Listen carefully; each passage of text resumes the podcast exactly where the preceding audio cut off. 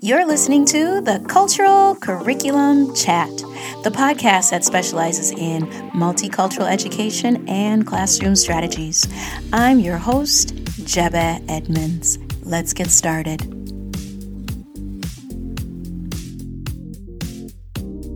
Hello, everyone. My name is Jebeh Edmunds, and welcome to the Cultural Curriculum Chat. I am an educator and CEO of my own cultural consulting business. And my passion is to provide multicultural educational resources for individuals like yourselves in this space that we are in right now. Why I wanted to share with you is just to kind of have you walk into my shoes just for a little bit, to have some more cultural understanding of what it's like to be a Black Indigenous person of color educator in the United States, but specifically in northern Minnesota. I had 18 years experience working in a public school district in northern Minnesota. 8 years I was the African American cultural specialist. And so what that meant was I was in charge of providing African and African American cultural educational lessons for all of the schools in my school district for grades K through 12. So, for example, I would make lots of lessons on folk tales and stories that I heard from my family growing up, and as well as exploring other folk tales throughout the continent of Africa. I would make lots of hands on um, activities that the students could use. They would come into our cultural center which was based in an elementary school. And then the other half of my job, I also would travel to all of the schools in my district and um, do the same or similar lessons. It depended on the themes that I had throughout the year. There were things that were geography based lessons. There were things on historical lessons. There were even lessons that I did that were dances and games, just to have that familiarity that we are the same, but we're also different. Pivot that to having 10 years under my belt as a classroom teacher. I taught first grade and fifth grade, five years in first, five years in fifth. And with that, I was blessed to teach both of my sons in fifth grade in social studies studies and in reading. So Education has been a fabric of my being since I can remember. Both of my parents are educators. They were both very well educated um, in our home country of Liberia, as well as in the United States. They went in and did more uh, post baccalaureate studies. My mom was a first grade teacher for over 30 years. She retired a couple years ago. And my father, who passed away two and a half years ago, ended his career as a professor at his alma mater in Liberia. So growing up, I have been immersed with educators. When you think about kids in the summer, I can't stand that myth of teachers having summers off. We're never off in the summer. That's a very bad myth. But as a child of parents that were teachers, we were always busy in the summer. It was lots of trips to the library, which gave me my love of reading and lots of discussions and understandings of how to better yourself through reading. I'm very thankful that my parents gave me that foundation and that root of being a lifelong learner. Seeing it through their eyes, and instilling it on me and my sisters gave me this trajectory of becoming an educator even though my way of becoming an educator wasn't linear, I my undergrad in communication. So for me, wanting to be a broadcaster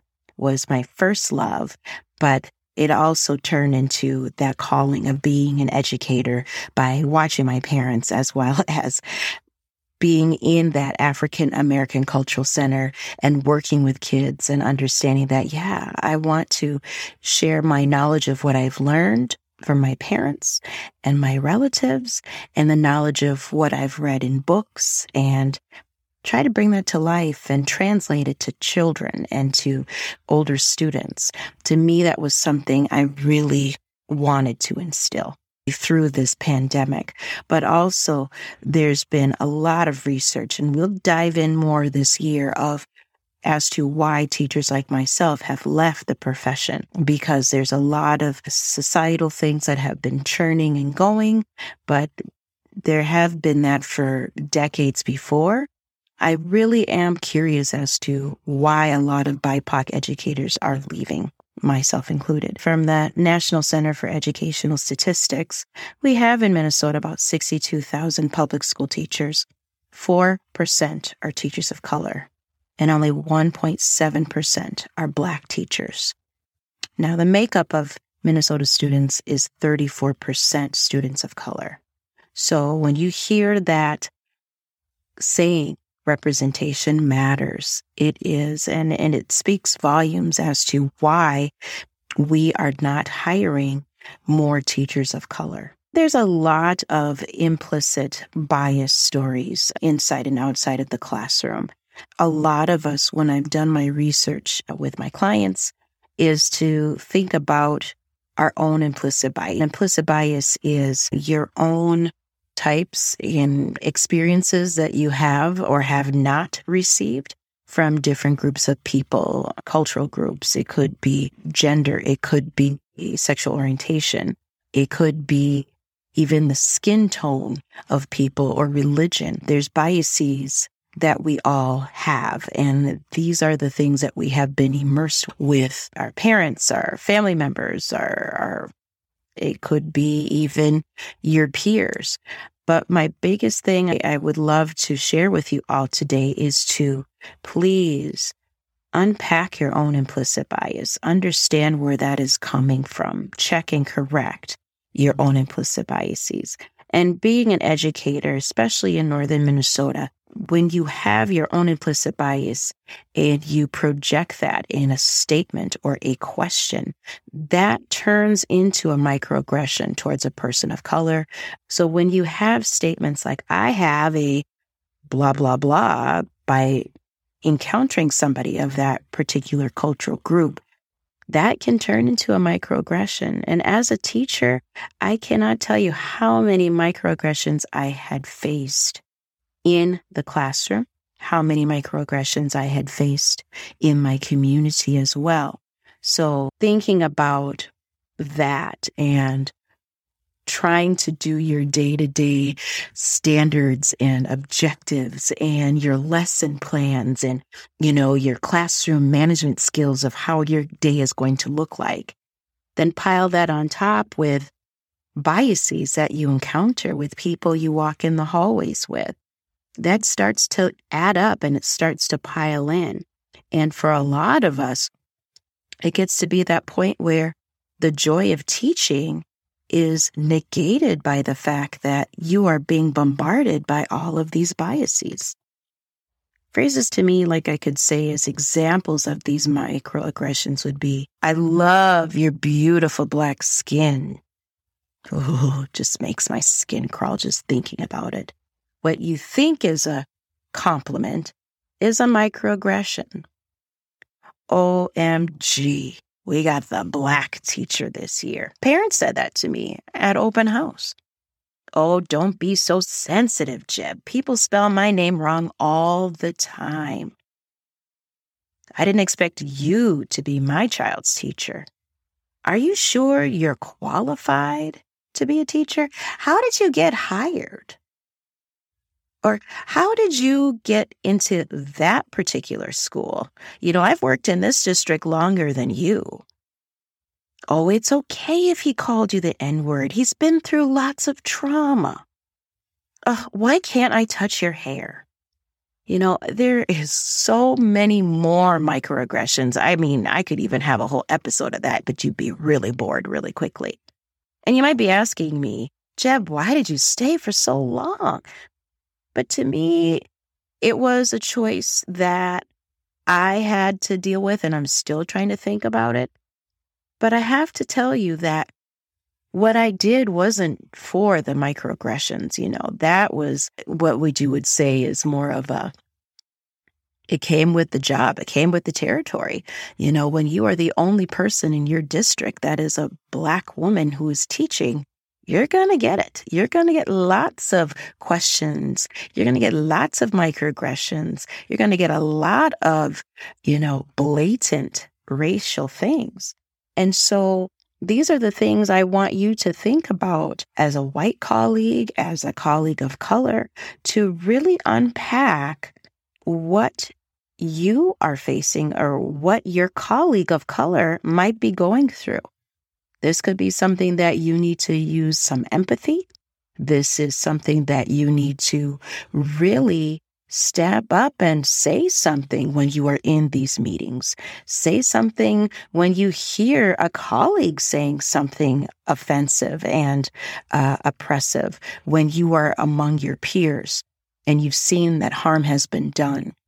I can't tell you how frustrating it was for me when I did talk to colleagues and ask them to please say something, and they didn't.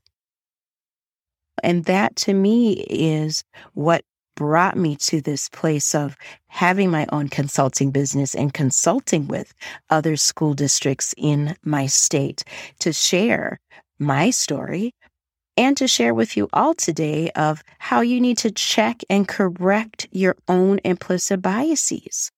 You know, it takes more than just reading books that I can suggest. You have to do the work.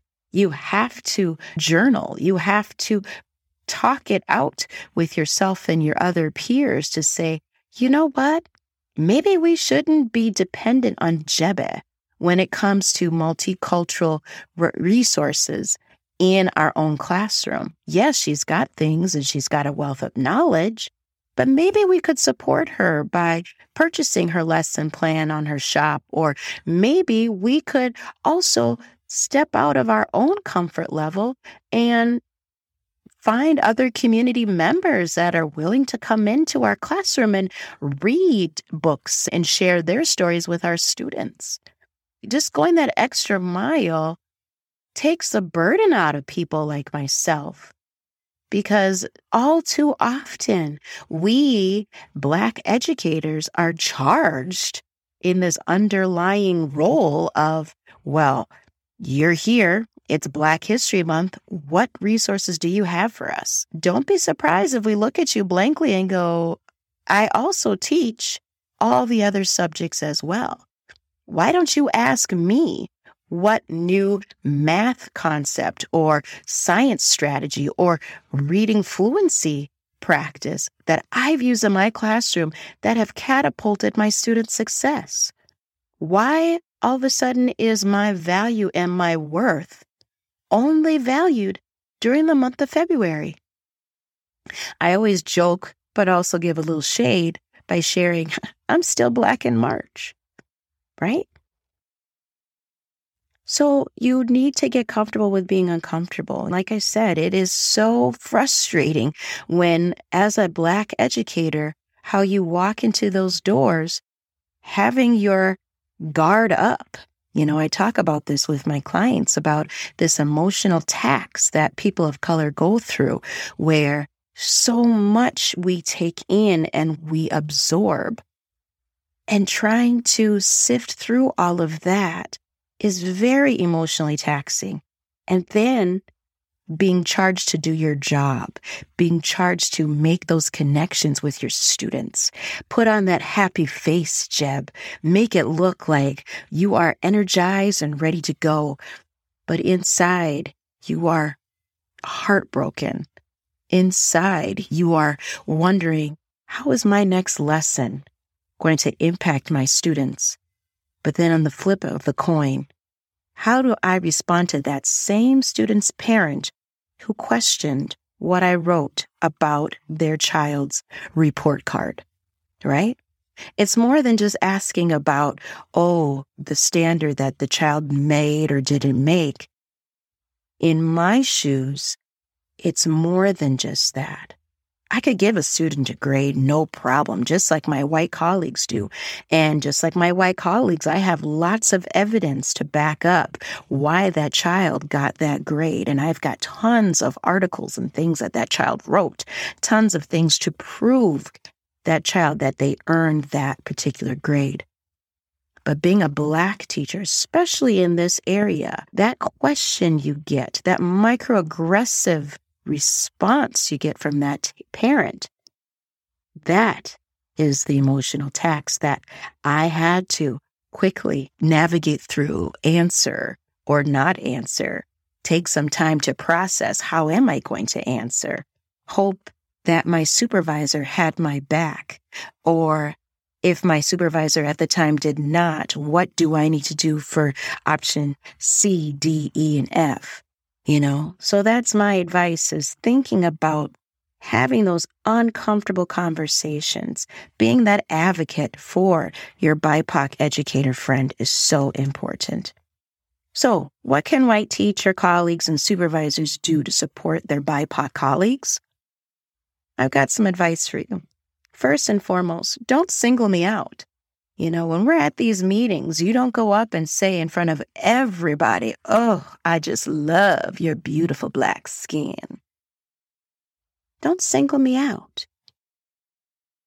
If you want to compliment me, compliment something I did with my students. Compliment, you know, my fly earrings, because I have an awesome earring collection.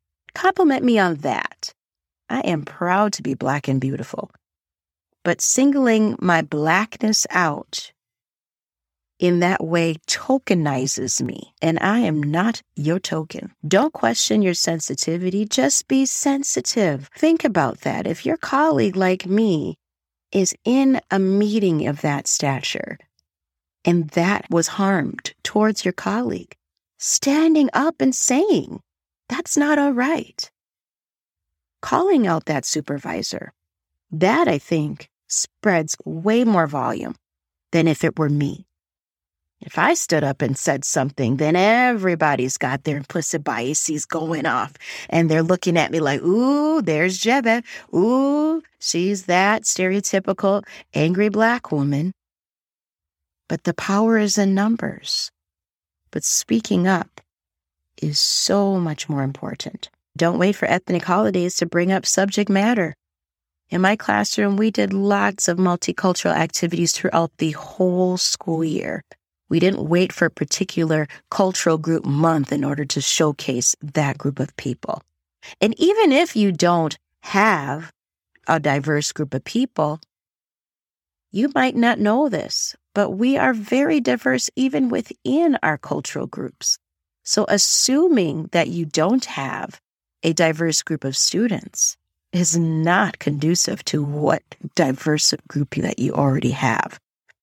And like I said before, don't expect BIPOC staff to train or give your school resources without the proper compensation.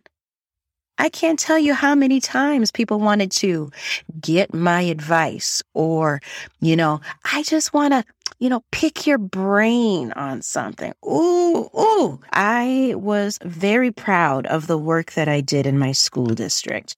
It was a lot of fun. taught hundreds of students, and it's really nice to see them in the community now as grown adults. I can't even believe it. I even taught some students children. To me, that legacy that I have of sharing my wealth of knowledge of cultural practices with my students, I know it will reverberate for years to come. It was so fun to share that and experience working with students, especially with my own two children, having them see their mom as a teacher in their own school was amazing. And it's something I will never forget. I enjoyed working with a lot of my colleagues and supervisors. I learned a lot from them and I did have a lot of support. I feel like being in this work the last 18 years helped create Jebeh Cultural Consulting, my business, my third baby as I see it. And for that being said, I am thankful. I am thankful for all of those moments. I am thankful for all of those microaggressions. I am thankful for those doubtful parents that question me. I am thankful for working in their schools and eh, teaching their children how to African dance and celebrating their birthdays in a way and turning away cupcakes at the door. I am so thankful of all of those experiences good, bad, and the ugly, to be here, standing here for you, to share with you those experiences in the cultural curriculum chat. In order to walk in other people's shoes, you need to listen to their stories. And I hope my story is powerful for you. I'm not giving up. I am proud to be in this area of my life. I am proud to be in the region where I live. It's a great place to raise a family. But what I'm doing now is I'm moving forward. I am so excited to be an adjunct professor at our local college, the College of St. Scholastica, this fall. And I'm also glad to close that chapter of my life, leaving the classroom and leaving that district because I feel my impact will grow greater in this capacity. So thank you so much for listening. I have a free, yes, a free webinar called Four Ways of Increasing Cultural Understanding. And I want you to download it. It's season two, episode nine, and that is Four Ways of Increasing Cultural Competency. Give it a listen and enjoy. Well, that's all I have for you today, folks. Thanks for listening so very much, and I'll see you next time. Bye bye.